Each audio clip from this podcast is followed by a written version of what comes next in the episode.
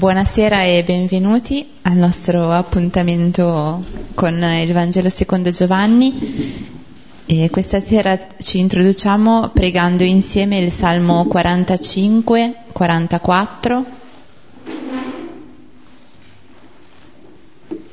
anche se abbiamo versioni diverse della traduzione del Salmo, lo pregheremo comunque ognuno secondo la sua traduzione e pregheremo un versetto a ciascun coro. Inizieremo dal, alla mia destra e poi il, il secondo coro alla mia sinistra.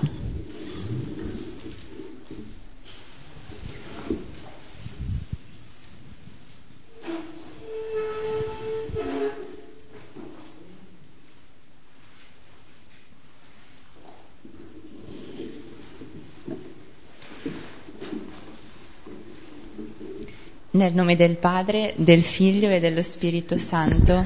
Amen. Liete parole mi sgorgano dal cuore. Io proclamo al Re il mio poema. La mia lingua è come stilo di scriba veloce. Tu sei il più bello tra i figli dell'uomo. Sulle tue labbra è diffusa la grazia. Perciò Dio ti ha benedetto per sempre. O prode, cingiti al fianco la spada, tua gloria e tuo vanto. E avanza trionfante, cavalca per la causa della verità, della mitezza e della giustizia, la tua destra ti mostri prodigi. Le tue frecce sono acute, sotto di te cadono i popoli, colpiscono al cuore i nemici del re. Il tuo trono, o Dio, dura per sempre, scettro di rettitudine è il tuo scettro regale. Ami la giustizia e la malvagità detesti. Dio, il tuo Dio, ti ha consacrato con olio di letizia a preferenza dei tuoi compagni.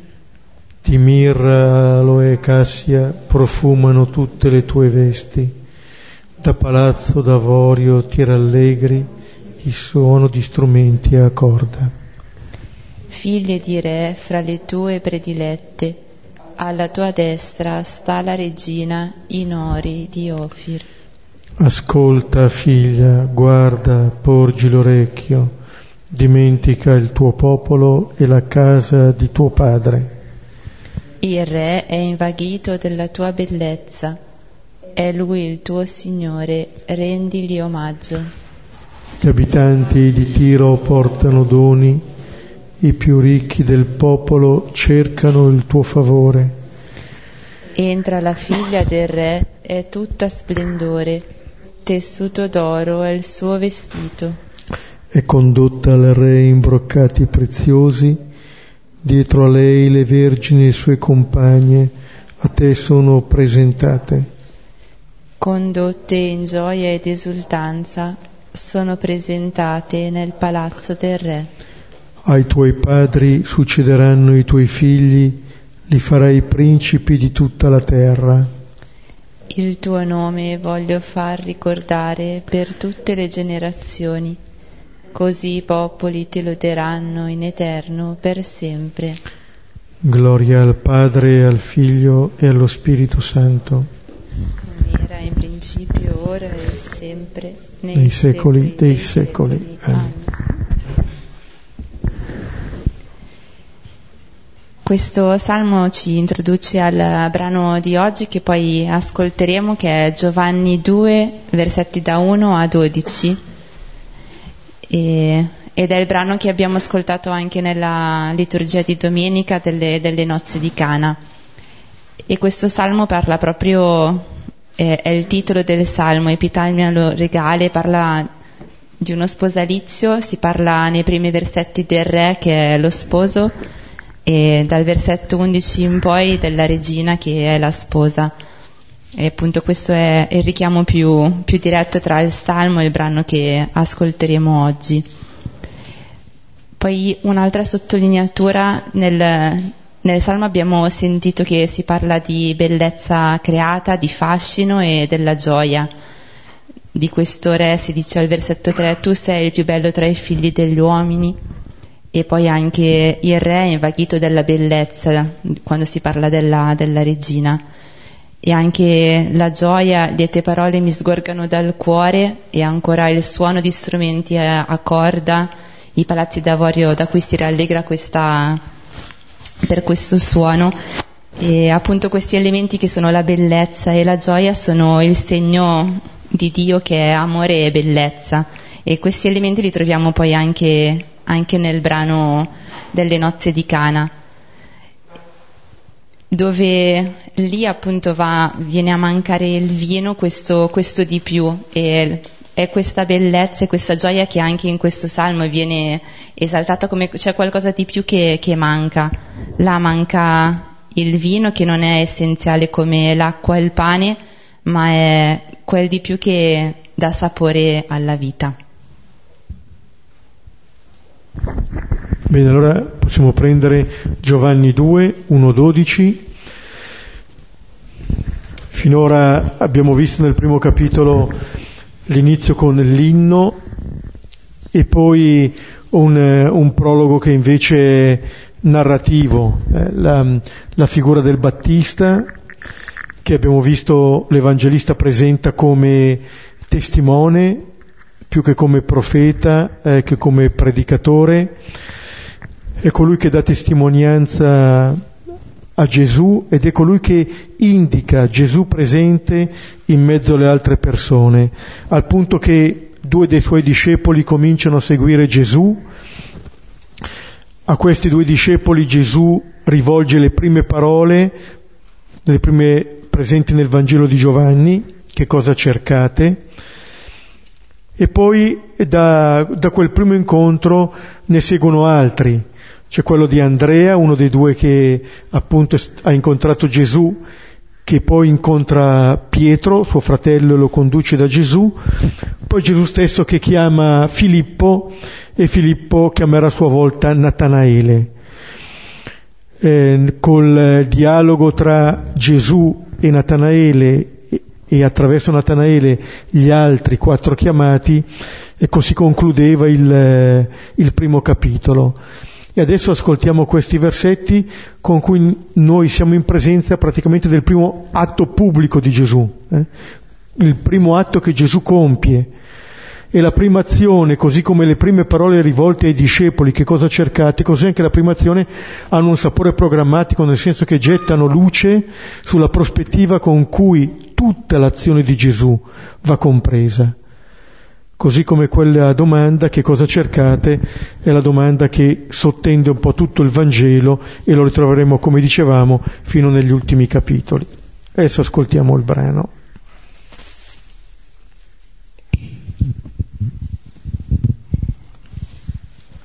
E il terzo giorno ci fu uno sposalizio in Cana di Galilea, ed era lì la madre di Gesù. Fu chiamato anche Gesù ed i suoi discepoli allo sposalizio. E essendo venuto a mancare il vino, dice la madre di Gesù a lui: non hanno vino. E le dice Gesù: che cosa tra me e te, donna?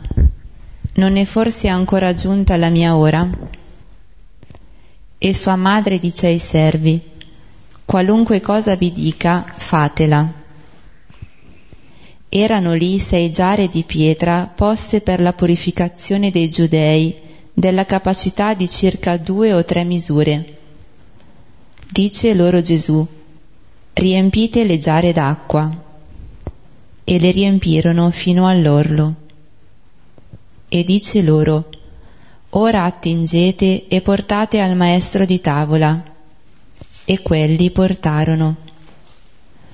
Quando il maestro di tavola gustò l'acqua diventata vino e non sapeva da dove fosse, ma i servi lo sapevano, quelli che avevano attinto l'acqua, il maestro di tavola chiama lo sposo e gli dice: ogni uomo prima serve il vino bello, e quando sono bevuti il più scadente. Tu invece hai custodito il vino bello fino a questo momento. Questo principio dei segni fece Gesù in Cana di Galilea e manifestò la sua gloria e i suoi discepoli credettero in lui. Dopo questo discese a Cafarnao lui e sua madre, e i fratelli e i suoi discepoli, e lì dimorò non molti giorni. Ecco questo brano molto, molto noto, molto famoso e, come diceva Lara, fresco anche di celebrazione liturgica. Due giorni fa era il Vangelo proposto. Battesimo, Epifania e Cana sono i tre segni eh, spesso raggruppati insieme, ed è un brano che è una miniera. Qui eh, davvero l'Evangelista eh, ha prodotto come un concentrato di tutto il Vangelo, che poi sarà distillato in tutti i vari capitoli. E qui siamo, possiamo contemplare quello che eh, Gesù aveva detto a Natanaele e poi agli altri discepoli. Vedrai cose più grandi di queste, aveva detto Natanaele, e poi vedrete il cielo aperto e gli angeli di Dio salire e scendere sopra il Figlio dell'uomo. Ecco, qui contempliamo questo Figlio dell'uomo, in cui tutto quello che il Padre ci deve dire e dare lo dice e lo dà. Quello che può sorprendere è, è l'abbinamento. Gesù manifesta la sua gloria, e tutto il Vangelo di Giovanni è teso a questo, alla manifestazione della gloria di Gesù, e qui quello che si racconta è che Gesù eh, immette su quel banchetto di nozze una quantità enorme di vino, eh? più o meno seicento litri. Allora, che cosa vuol dire che con questo segno Gesù manifesta la sua gloria? Perché moltiplicando questa ebbrezza Gesù manifesta la sua gloria? Innanzitutto l'abbinamento molto forte che, eh, che subito appare, e fin dall'inizio del Vangelo, è che eh, Gesù... Eh, si rivela come colui che moltiplica la gioia. Lo si trova qui, a un banchetto di nozze. La domanda che i due discepoli gli avevano fatto: Rabbì, dove dimori? Ecco, Gesù dimora qui. Più che un luogo, è come se il Vangelo ci desse un po' i criteri per cui riconoscere la presenza del Signore. Dove lo trovo il Signore? Dove dimora? Con lo dimora dove appunto l'umanità viene esaltata in tutta la sua bellezza, dove ritorna la gioia, dove ci si ama. Eh, il simbolo sponsale è anche il simbolo attraverso cui si rappresenta l'alleanza di Dio con il suo popolo. Questo è il simbolo, dove appunto per noi è la pienezza della gioia. E in un certo senso questo segno e tutti i segni che Gesù compirà hanno come finalità quella di indicarci in Gesù colui che ci rivela pienamente il Padre e colui che ci dà la vita in pienezza. Gesù è, viene eh, in un certo senso associato eh, a questa gioia, a questo amore, a questa vita compiuta. Questo significa allora manifestare la gloria di Gesù. È qualcosa che va di pari passo, direbbe Sant'Ireneo, alla vita dell'uomo. La gloria di Dio è l'uomo che vive. Ecco, e qui appunto vediamo l'umanità eh, in un certo senso esaltata. Ecco, allora adesso vediamo nei vari versetti. È un brano in cui sono eh, molto densi anche i dettagli, i simboli che ci sono. Certamente non li esauriremo, ma offriremo un po' degli spunti per che ognuno possa riprendere poi la lettura del testo. Versetti uno e due. E il terzo giorno ci fu uno sposalizio in Cana di Galilea, ed era lì la madre di Gesù. Fu chiamato anche Gesù e, e i suoi discepoli allo sposalizio.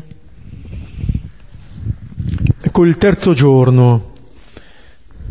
Abbiamo visto che nel primo capitolo di Giovanni il tempo veniva scandito sui giorni. Il giorno dopo, diceva il versetto trentacinque, Giovanni stava ancora là. Il giorno dopo Gesù volle partire per la Galilea. Adesso il terzo giorno.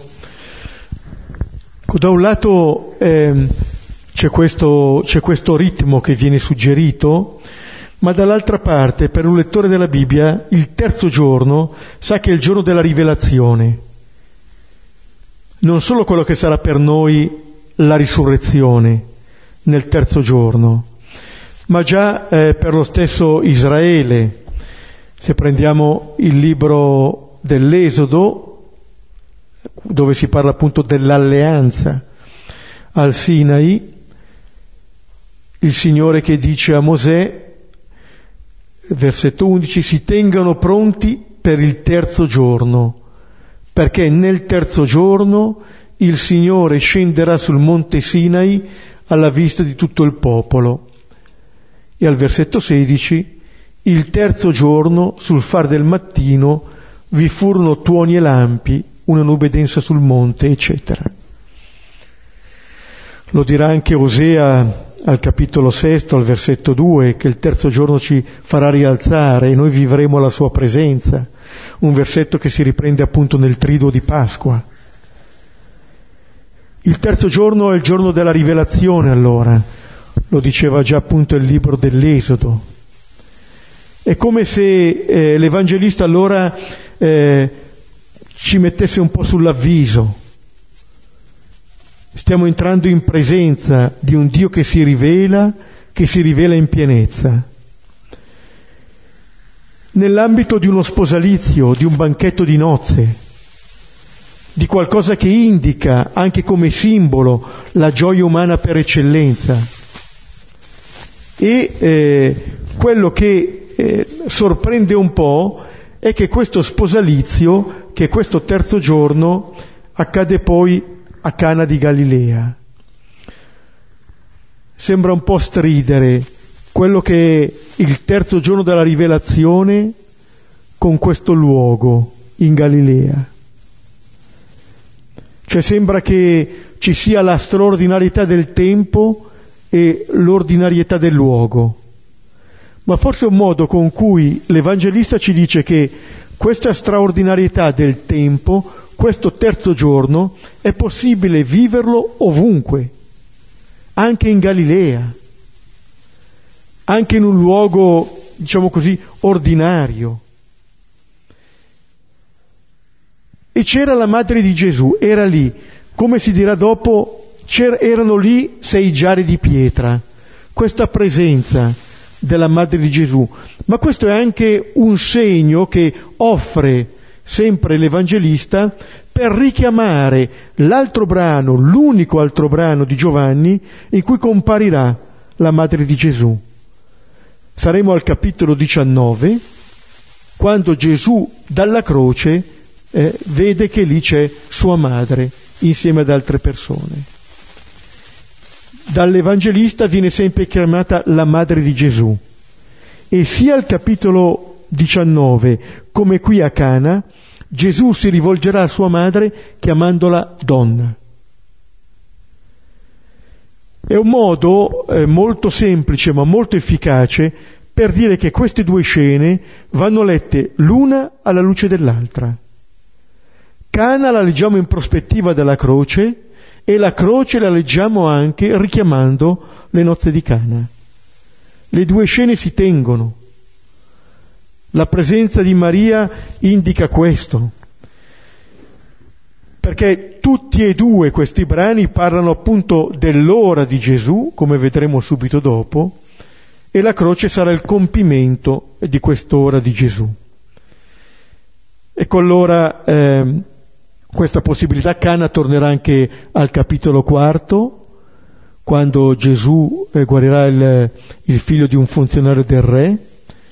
E poi all'ultimo capitolo, al capitolo ventuno, quando si ricorderà Natanaele e aggiungerà l'Evangelista che era di Cana di Galilea.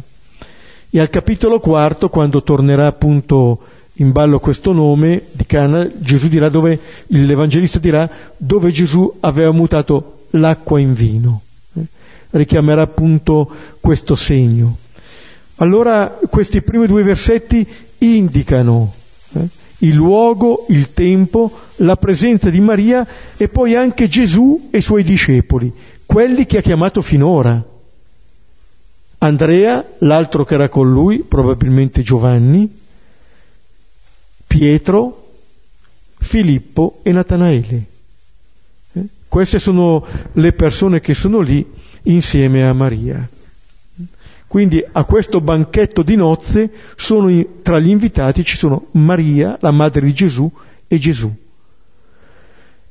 È un modo anche con cui ci viene detto che eh, la presenza di Gesù ci rende pienamente umani, rende la nostra, restituisce la pienezza di umanità a noi. Questo è il suo servizio.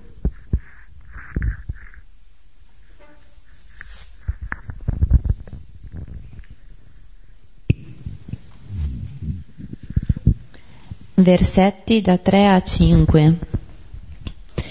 E essendo venuto a mancare il vino, dice la madre di Gesù a lui: non hanno vino.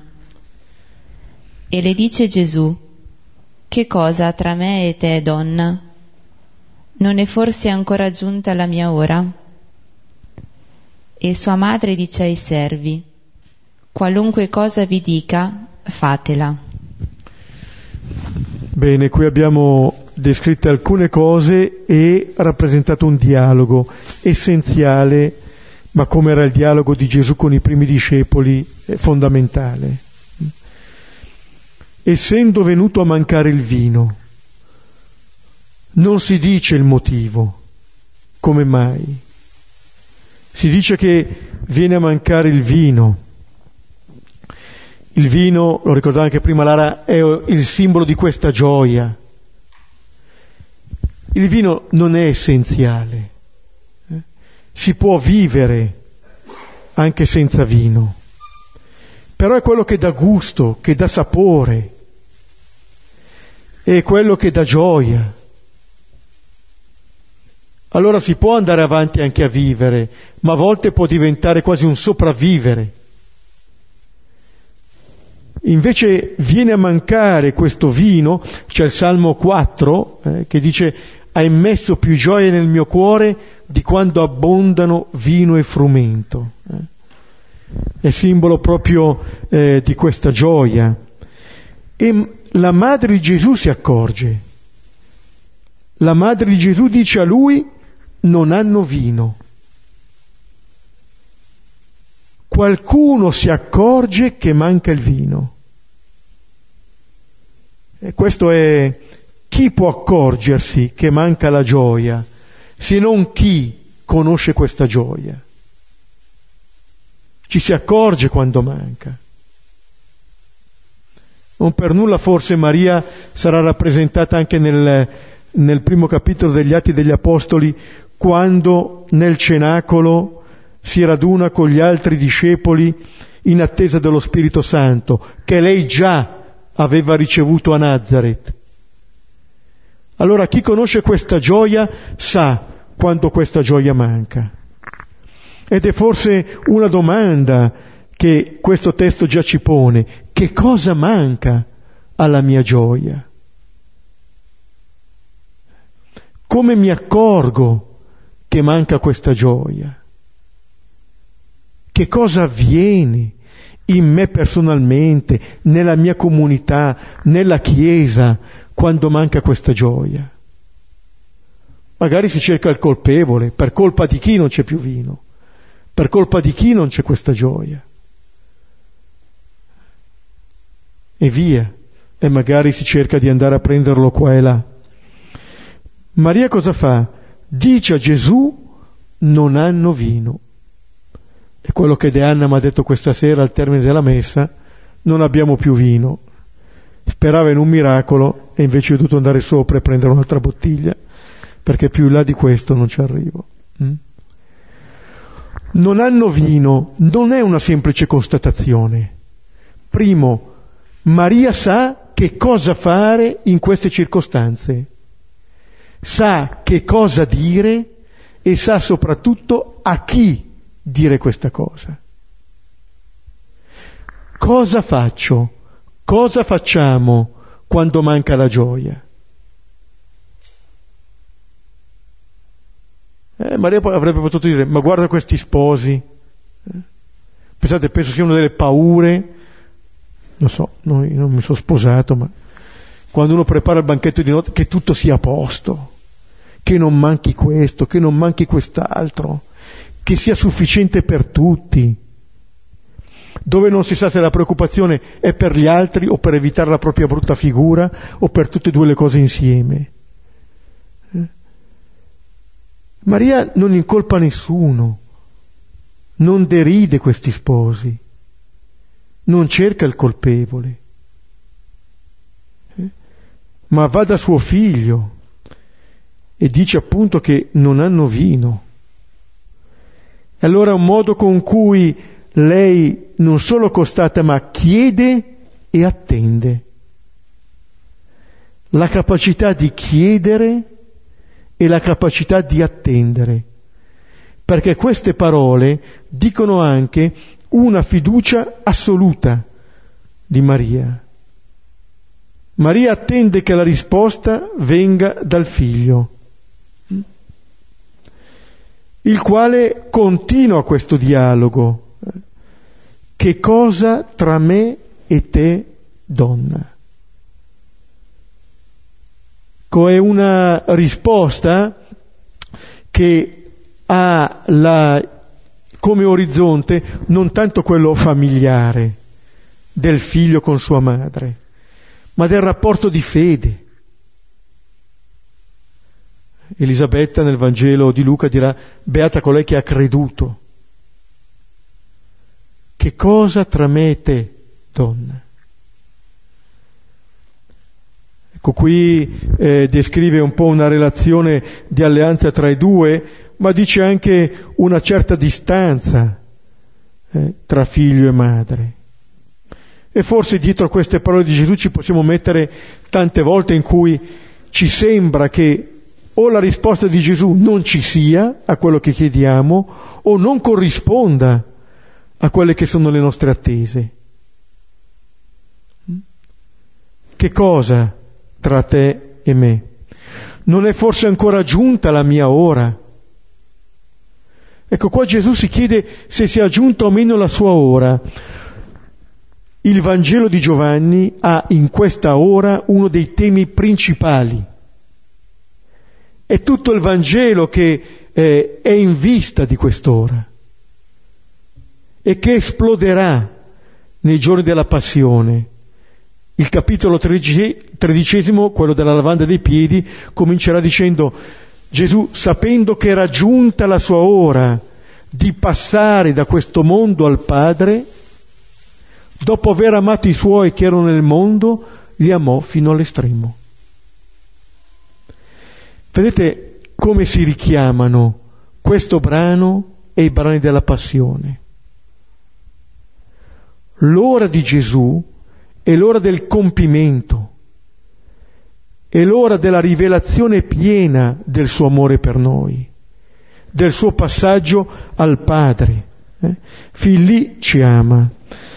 In un certo senso il vino di Cana richiamerà l'acqua nel catino nell'ultima cena. Il senso è lo stesso. Il vino a Cana, l'acqua nel cenacolo, eh, richiamano eh, l'amore del Signore. Lo dico con una battuta. Tanti anni fa noviz- nel nostro noviziato ero passato di lì ed ero a tavola con una suora e col nostro fratello cuoco, che adesso è in paradiso. E allora questa suora prende la brocca d'acqua e chiede al nostro fratello: fratello, un po' d'acqua? E il nostro fratello risponde: solo per uso esterno, sorella, eh? Non era la sua bevanda. Eh? Ecco, l'uso esterno è quello di Giovanni tredici, in cui si lavano i piedi, e dell'acqua. A Cana è il vino. Ma l'amore di questo Gesù è identico con l'acqua e con il vino.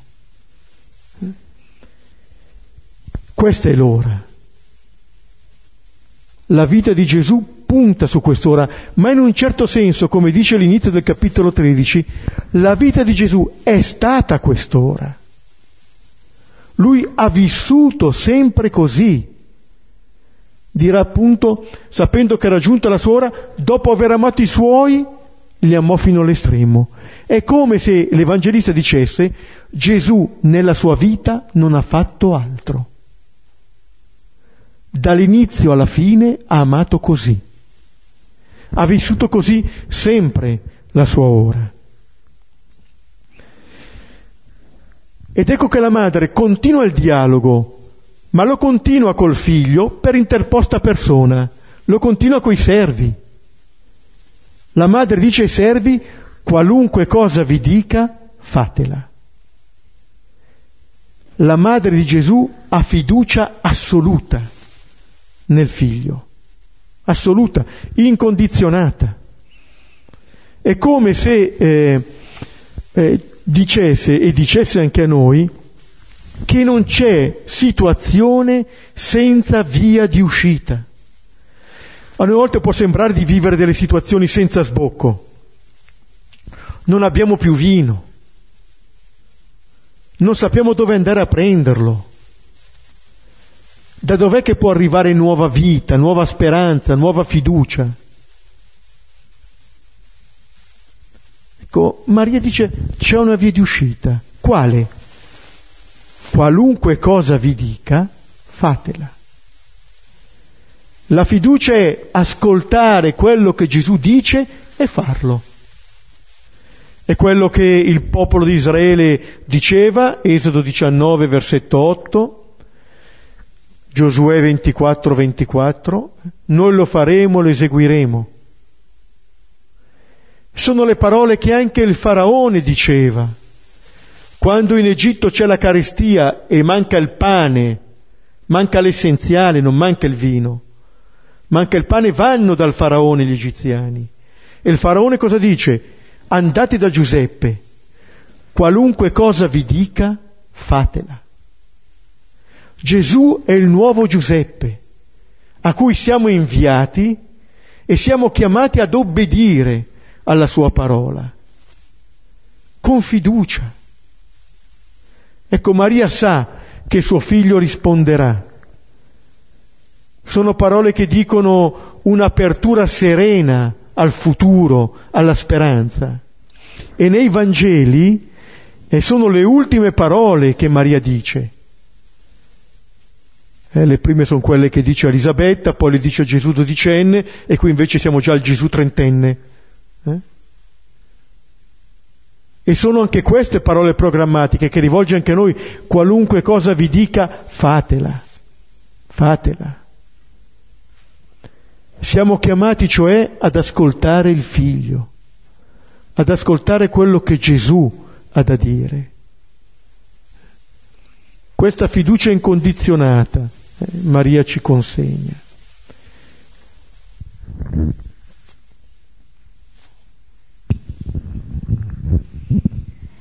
Versetti sei e sette. Erano lì sei giare di pietra poste per la purificazione dei giudei, della capacità di circa due o tre misure. Dice loro Gesù: riempite le giare d'acqua. E le riempirono fino all'orlo. Erano lì, come era lì la madre di Gesù.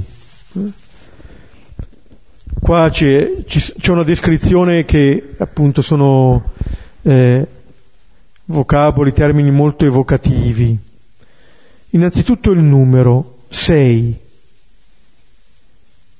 Dice anche il giorno della creazione dell'uomo, un rimando alla creazione.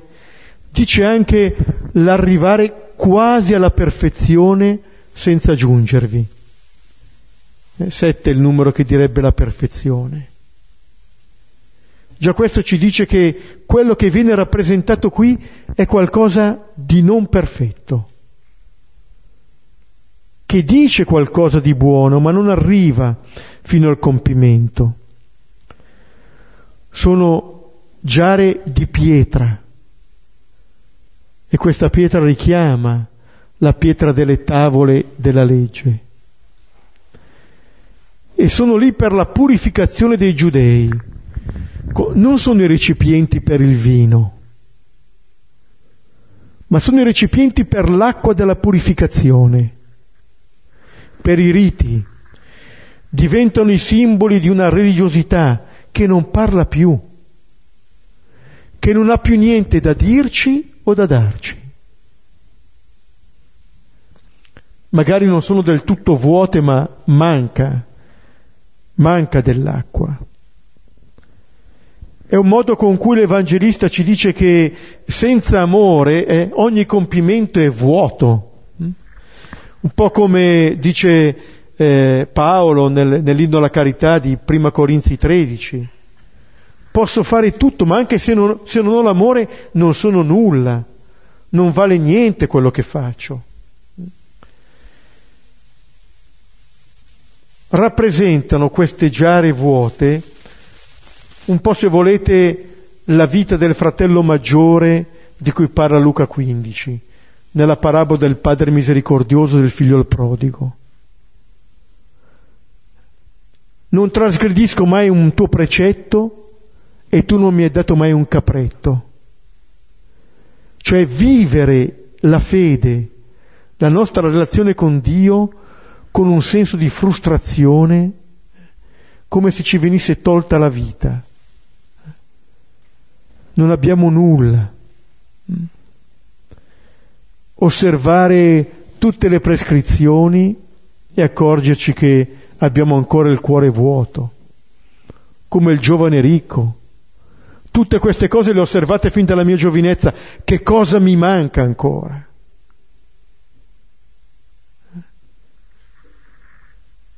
E Gesù appunto gli risponderà.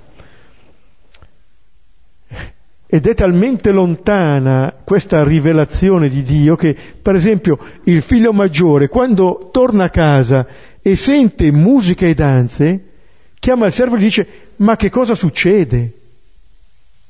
Notate, i servi capiscono sempre tutto. Qui, là, questi non capiscono niente.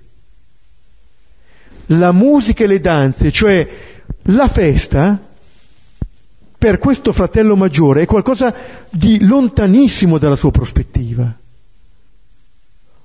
Lui sembra che non cerca la gioia, cerca il salario, dammi quello che mi spetta. Ti do tanto, mi dai tanto, basta, è finita qui. Ma non è questo che ti riempie il cuore. Quello è quello che ti è dovuto. E basta la giustizia, e ci vuole la giustizia. Ma quello che ti riempie la vita forse è ben altro. Quello che ti riempie il cuore è ben altro. Allora, quello che eh, qui sembra non dare più risposte, viene invece individuato in Gesù in un primo comando. Riempite le giare d'acqua. Sono giare enormi, sono appunto due o tre misure, la misura era quarantacinque cinquanta litri. E Gesù cosa chiede? Non chiede ai servi eh, l'impossibile. Notate innanzitutto la grande intuizione della madre di Gesù. Qualunque cosa vi dica, fatela. Sapeva già che suo figlio si sarebbe rivolto ai servi, che avrebbe fatto qualcosa, e sapeva a chi il figlio si rivolge, a dei suoi colleghi. Il figlio sa che quelli come lui sanno come va avanti la vita, sa come si moltiplica la gioia, e chiede qualcosa che eh, questi possono fare. Non chiede l'impossibile, non dice prendete il vino. Non possono, non spetta loro, però di riempire, d'acqua leggiare lo possono fare. Il Signore non chiede mai nulla al di fuori delle nostre capacità. La questione non sarà mai questa. Non siamo distanti da quello che vedremo al capitolo sesto, la moltiplicazione dei pani. C'è qui un giovane che ha cinque pani d'orzo e due pesci, ma cos'è questo per tanta gente? La questione non è il tanto e il poco. La questione è: ti fidi a portarmeli qui o no? Ti fidi a riempire di acqua leggiare o no? Non è il vino, fa niente, non ti chiedo di mettere il vino. Ti chiedo quello che puoi fare. E notate i servi, le riempirono fino all'orlo. Se il Signore mi chiede qualcosa che è possibile, sarà come sarà, ma si moltiplicano le forze. Lo faccio fino all'estrema possibilità che ho. Se io ascolto una parola che mi dà fiducia, che cioè mi chiede qualcosa che io posso fare, io lo faccio fino al massimo questa cosa. Anche la moltiplicazione dei pani. In Marco, quanti pani avete? Dopo l'obiezione, andate a vedere. Gli risposero, cinque pani e due pesci. Ma verrebbe da chiedere, ma chi gli ha chiesto i pesci? Gesù gli ha chiesto quanti pani e questi dicono cinque e due pesci. Cioè, se ascolto una parola che mi dà fiducia, se mi dice che in me posso trovare delle risorse, io ne trovo alcune che non mi sono state nemmeno chieste. È come dire che quando io do fiducia, trovo dei risultati insperati, e quando io ricevo fiducia, metto davanti cose che non sapevo nemmeno di avere. Il Signore fa fiorire l'umanità, ci restituisce a noi stessi. Questo è venuto a fare. E notate, e poi verrà ribadito ancora, eh, eh, lo farà con molta discrezione. E dicendo anche... Eh, di riempire d'acqua leggiare, come se eh, Gesù, vedete, non è che fa questo miracolo dal nulla, così come i pani, prenderà quei pani e quei pesci, prenderà quest'acqua. Gesù non è un mago. Gesù prende quello che noi mettiamo, senza quello non fa nulla, non fa nulla. Eh. Non è un fenomeno da baraccone, non è lì per farci stupire, come Erode che vuol vedere Gesù, poi quando, quando arriva Gesù vuol vedere qualche miracolo.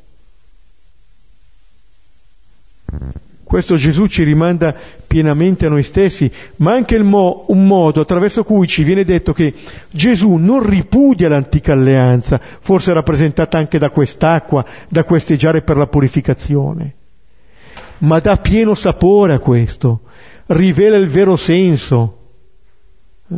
Altrimenti rimarranno lì, piene o vuote, ma appunto a non significare nulla. E vediamo come continua.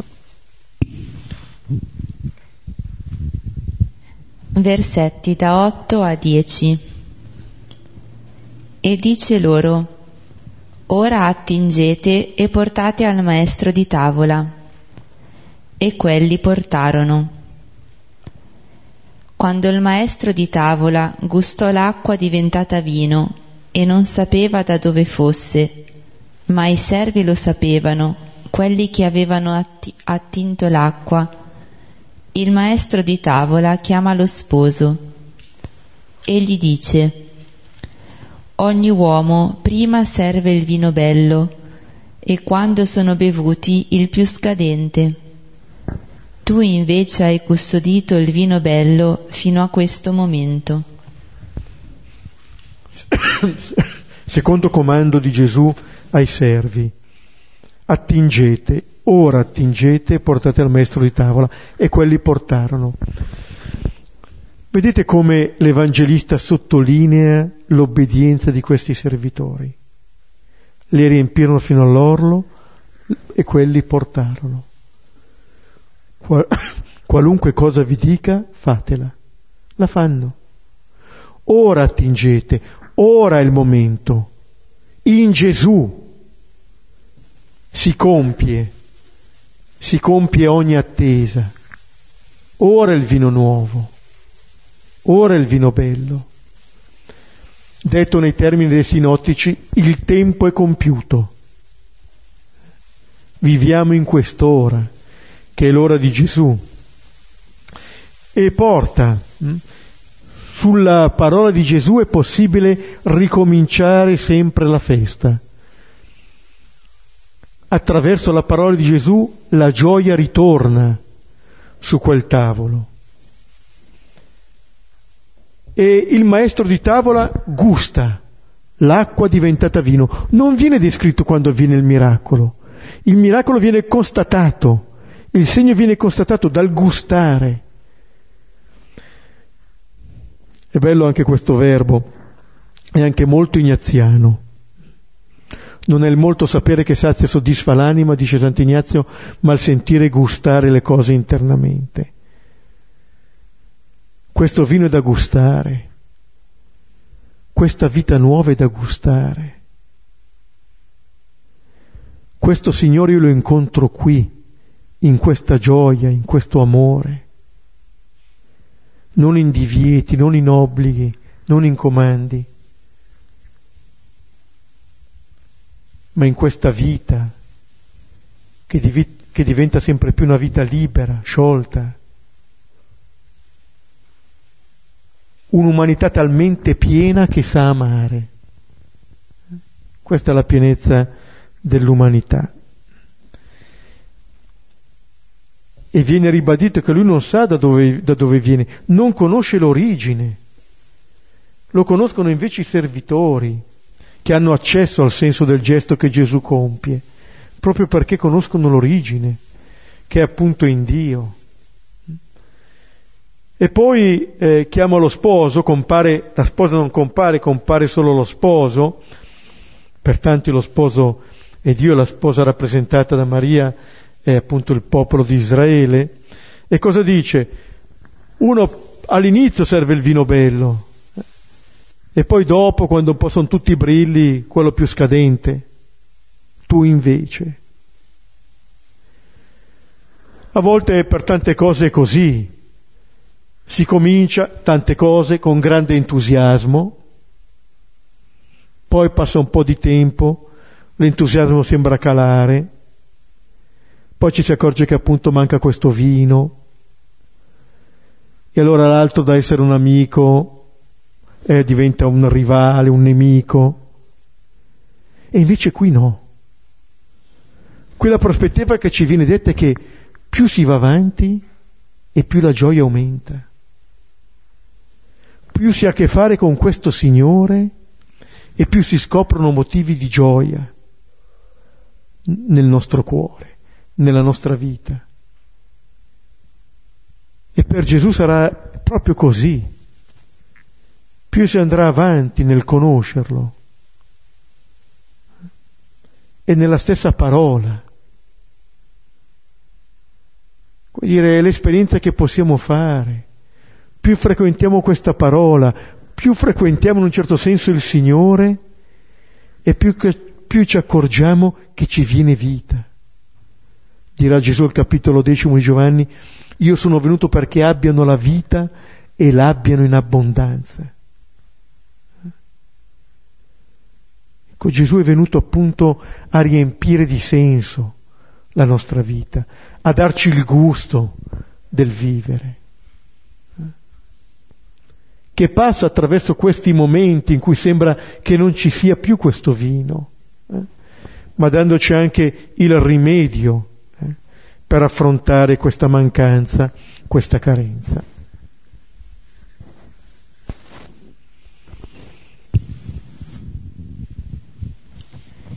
Versetti undici e dodici. Questo principio dei segni fece Gesù in Cana di Galilea e manifestò la sua gloria, e i suoi discepoli credettero in lui. Dopo questo discese a Cafarnao lui e sua madre, e i fratelli e i suoi discepoli, e lì dimorò non molti giorni. Ecco il principio dei segni. Non soltanto è l'inizio di una enumerazione dei segni che incana il primo, ma è come se ci dicesse con questo l'Evangelista che ormai è presente questa novità, la novità di Gesù. E questo è, è come l'inizio, il fondamento che troverà il proprio compimento eh, sulla croce. E dice, manifestò la sua gloria. Ecco, per Giovanni la gloria di Gesù si manifesta pienamente sulla croce. Lì è la gloria, lì Gesù regna, lì è la rivelazione piena dell'amore del Padre. Dio ha tanto amato il mondo da dare suo figlio, dirà nel prossimo capitolo Gesù a Nicodemo. Ha tanto amato il mondo da dare. Questa è la gloria. Padre, glorifica il tuo figlio. Questa è la gloria di Dio, eh, che Gesù rivela appunto sulla croce, un po' il punto di arrivo. La gloria è la presenza di Dio tra di noi. Quella che era la gloria anche della tenda eh, per il popolo di Israele. Dove abita Dio in pienezza? In Gesù. I segni sono compiuti perché noi ci accorgiamo di chi sia Gesù. Questo è il grande miracolo, di accorgerci di Gesù e in Lui della presenza del Padre. È la parola definitiva che il Padre ci dice. Ogni cosa che noi possiamo chiedere a Dio la riceviamo in Gesù. Questo ci dice anche il segno di Cana. Vedrete il cielo aperto e gli angeli di Dio salire e scendere sopra il figlio dell'uomo. E terminare il capitolo ventesimo di Giovanni dicendo che questi segni sono stati riportati perché crediate che Gesù è il Cristo, il figlio di Dio, e perché credendo abbiate la vita nel suo nome. Credere appunto che Dio rivela il Padre, che Gesù rivela il Padre e che Gesù è datore di vita. A questo siamo chiamati. E allora alla manifestazione della gloria da parte di Gesù corrisponde che cosa? La fede dei discepoli. Il cammino che è cominciato al capitolo primo dei discepoli ha già qui, si intravede già qui il quale sia il compimento. I suoi discepoli credettero in lui. Di fronte a questo gesto, perché in questo gesto Gesù sta rivelando già tutto se stesso. Il richiamo tra cane e croce di cui si diceva prima. In Gesù è la presenza di Dio che diventa pienamente accessibile.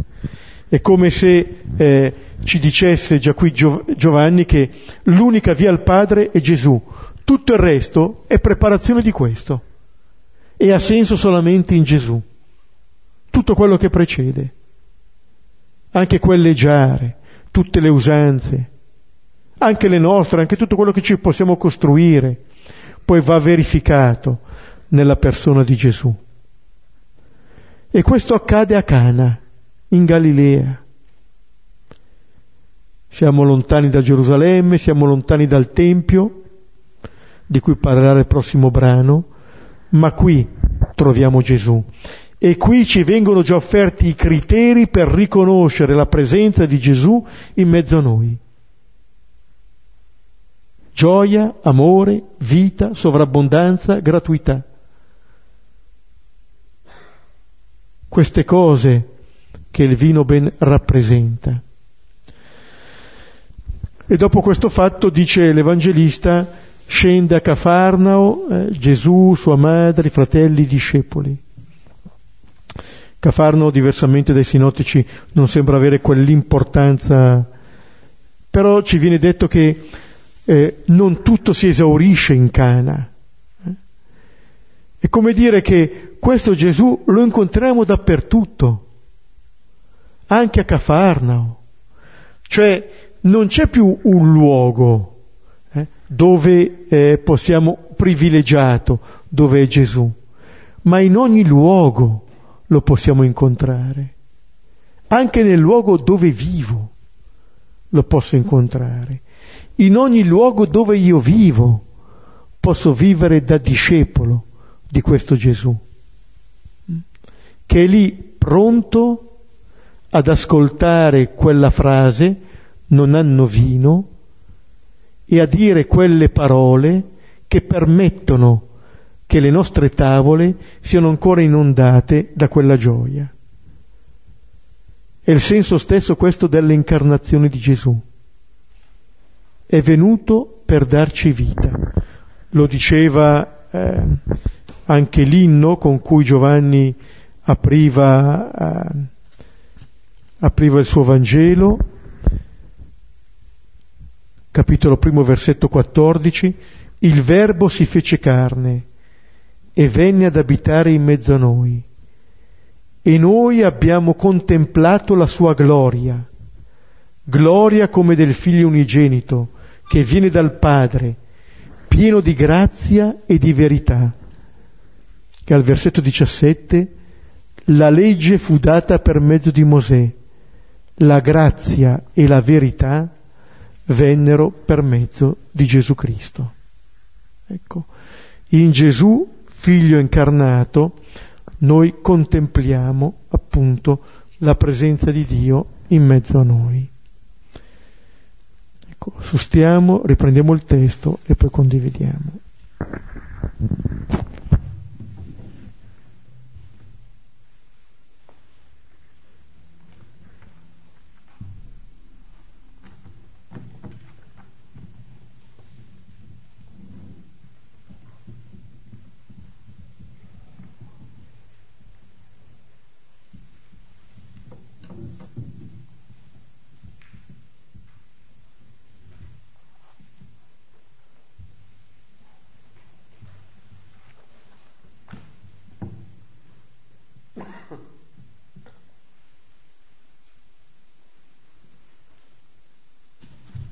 Al versetto sei e sette, dove si parla appunto delle sei giare, come abbiamo richiamato, che è il giorno della creazione, il giorno della creazione dell'uomo, ma anche qualcosa che non è ancora perfetto. E Beppe, parlavi anche del, del, della nostra umanità.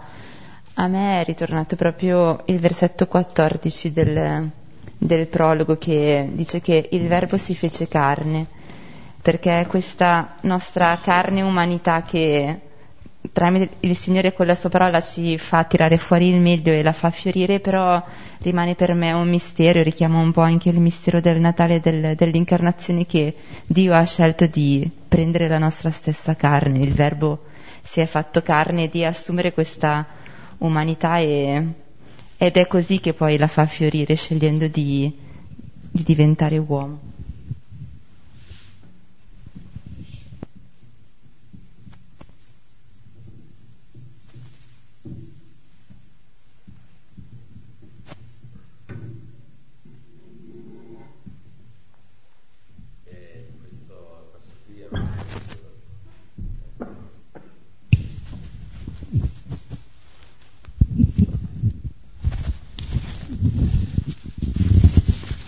Questo passo qui del Vangelo, quello che mi è sempre molto piaciuto è, diciamo che è proprio l'inizio dei, della vita pubblica di Gesù, e con questo inizio lui lo fa coincidere con un gesto di, di gioia, che è legato appunto al matrimonio, che è legato a quest'unione, che è legato al vino. È un... è un qualcosa che ha qualcosa di programmatico, di cosa vuol fare lui eh, nel suo Vangelo, e questo è molto importante perché eh, serve a sdemonizzare un po' quell'idea malvagia, no? eh, del Dio padrone, del Dio che detta le regole, dei, dei principi, delle regole che devono essere osservate per raggiungere la felicità, è proprio invece un discorso soprattutto imperniato sulla, sulla gioia. E, e poi volevo chiedere anche questo dialogo che lui ha con Maria all'inizio, no? Che per certi versi è anche un po' oscuro, però boh, mi sembra di ricordare che forse si, si conferma una specie di, di alleanza tra loro due in questo dialogo, e forse mi ricordo che Silvano diceva che se non c'è eh, mi sembra di ricordare che eh, se non c'è eh, forse eh, storicamente non c'era l'interpunzione nel, nel testo antico, per cui poteva essere letto anche come eh, in, interrogativa la frase, cioè non è forse questo il, la mia ora? Mi sembra di ricordare qualcosa di questo tipo, quindi se ci sapevi dire qualcosa di più su questo dialogo iniziale. Sì, la domanda ri... Il dubbio riguarda la seconda, non è ancora giunta la mia ora, ma sul che cosa tra me e te qui si può interpretare, mette una certa distanza, eh? Anche se non è un diniego, anche perché altrimenti non avrebbe detto ai servitori qualunque cosa vi dica fatela, eh? Però è vero, almeno io la leggo così, come eh, un non tenere il dialogo su un piano, come dire, di parentela, eh? Questo è un piano di fede, non, c- non c'è il legame eh, tra figlio e madre, eh? Qui c'è il legame tra Signore e credente, eh? e eh, la risposta che, ehm, eh, che Maria dà è la risposta del credente, eh? E secondo me anche il tenere ehm, eh, come dire eh, le parole di Gesù come una eh, come dire, non sono provocato da te a fare questo segno, eh? Come si dicesse a Maria, quello che farò lo faccio perché eh, è rivolto al Padre, l'origine del gesto è Dio, non Maria, eh? Maria chiede, ma Gesù non risponde a Maria, Gesù risponde al Padre, eh? Allora questa è la possibilità eh, che Gesù eh, che Gesù dona. E direi che in questo Maria ci aiuta, perché eh, eh, in lei forse possiamo anche leggere quelle volte che ci sembra eh, di fare l'esperienza in cui ci rivolgiamo a Dio e ci sembra che o non ci risponda o che non ci dica quello che noi vorremmo sentirci dire. Eh? Maria affronta questo, questo momento nella maniera giusta, come una prova della fede. Come l'affronta? Fidandosi, eh, come dire, non chiudendo, eh, non chiudendosi. Poi sul, sul fatto invece appunto del quello che dice dell'interpunzione, che richiama anche Silvano, riguarda più la seconda. Non è ancora giunta la mia ora, per cui non si dice non è ancora giunta la mia ora, punto. Eh? Ma si può interpretare come dire, come Gesù se, se si interroghi, Eh, come, eh, come se si senta messo in questione. Se volete c'è la Dolto, questa psicanalista francese della scuola lacaniana, che dice che qui Maria partorisce davvero Gesù, è come se in questo eh, come se lo facesse nascere, come se Gesù non volesse ancora esporsi e Maria invece lo chiama a esporsi, a, a fare quello che deve, eh? Come se fosse un, adesso non mi ricordo i termini esatti, ma un secondo parto, quello, la vita pubblica di Gesù, lo fa scendere in campo, lo stacca.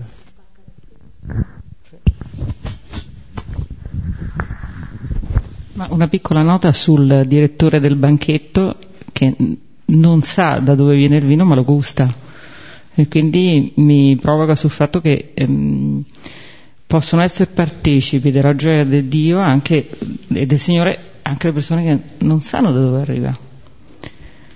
L- lo portano i servi, quindi mi, come dire, mi, mi suscita la, la, la, di fatto siamo chiamati a portare questa gioia in qualche modo, eh, come servitori, a chi anche, ripeto, non ne sa l'origine, non, non la comprende, non la vede.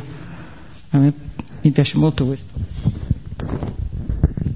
Sì, è bello ed è bello anche il fatto che Gesù non metta l'etichetta, che quello che importa a lui è che l'altro gioisca, non dire eh, sono stato io, visto che bravo.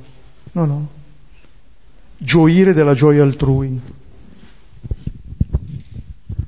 Eh, mi aggancio alla cosa dei servi. Eh, l'immagine dei servi mi è piaciuta molto e f- mi fa riflettere molto. Cioè, io ho pensato, io voglio essere un servo. Intanto perché hai detto che hanno capito. Seconda cosa, sono quelli che parlano con Gesù, l'hanno incontrato e l'hanno ascoltato. Quindi queste sono um, delle azioni che davvero uno riflette e dire che se nella tua vita questa cosa la fai, primo. Secondo, sono uh, le persone che hanno fatto, che hanno riempito, intanto hanno trovato le giare, hanno riconosciuto che erano vuote, le hanno trovate e le hanno riempite. Quindi quel, eh, tutto questo lavoro interiore di trovare le mie giare vuote e cominciare a riempirle d'acqua, perché se non le riempio d'acqua poi probabilmente non, il vino non si forma. E l'altra cosa è appunto ascoltare, loro hanno ascoltato e nello stesso tempo poi hanno anche servito gli altri, quindi la loro gioia non è semplicemente rimasta a loro, ma in questo caso hanno servito anche gli altri, la gioia è arrivata anche agli altri. Quindi sono servitori proprio a trecentosessanta gradi, servitori di se stessi e poi servitore degli altri. Quindi questa figura del servo eh, mi piace moltissimo, moltissimo, perché hanno incontrato davvero Gesù e hanno capito che cosa c'era in gioco per sé e anche però per tutta quella comunità che poi ha gioito di questo.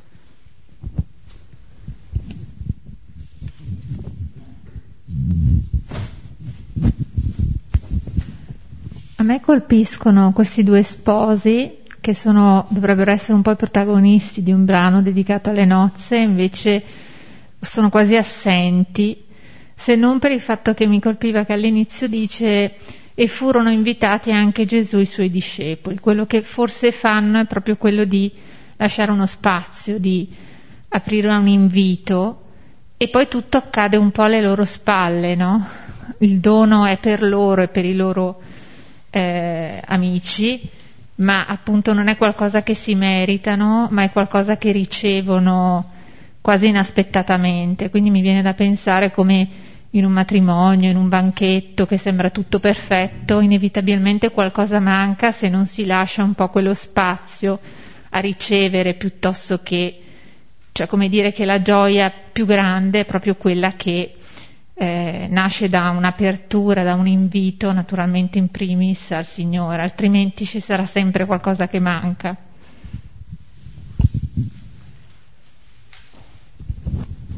Ma a me ha fatto un po' riflettere un, eh, quella sottolineatura che tu hai fatto sulla frase di Maria, no? Qualsiasi cosa vi dica fatelo, perché a me succede un po' il contrario, nel senso che come nelle nozze di Cana anche un po' la vita Eh, mia, di tutti, penso, è piena di imprevisti, piena di eh, problemi, di mancanze, e in quei momenti, quando annaspo, eh, anch'io mi rivolgo a Maria e sono io che dico a lei: intercedi con Dio, intercedi con Gesù, col Signore, e quello che io ti dico digli a Lui di farlo. Qui invece mi sembra che c'è proprio il ribaltamento, no?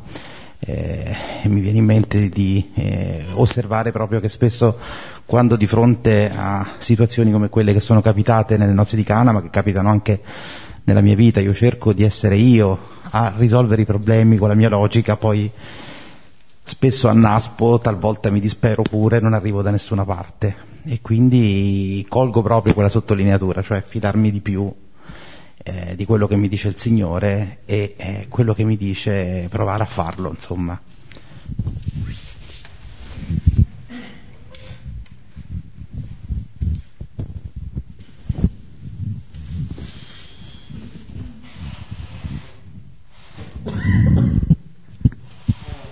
Concludiamo insieme recitando la preghiera che ci rende figli e fratelli e sorelle.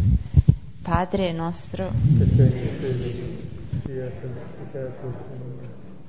venga il tuo regno, sia fatta la tua volontà, come in cielo, così in terra.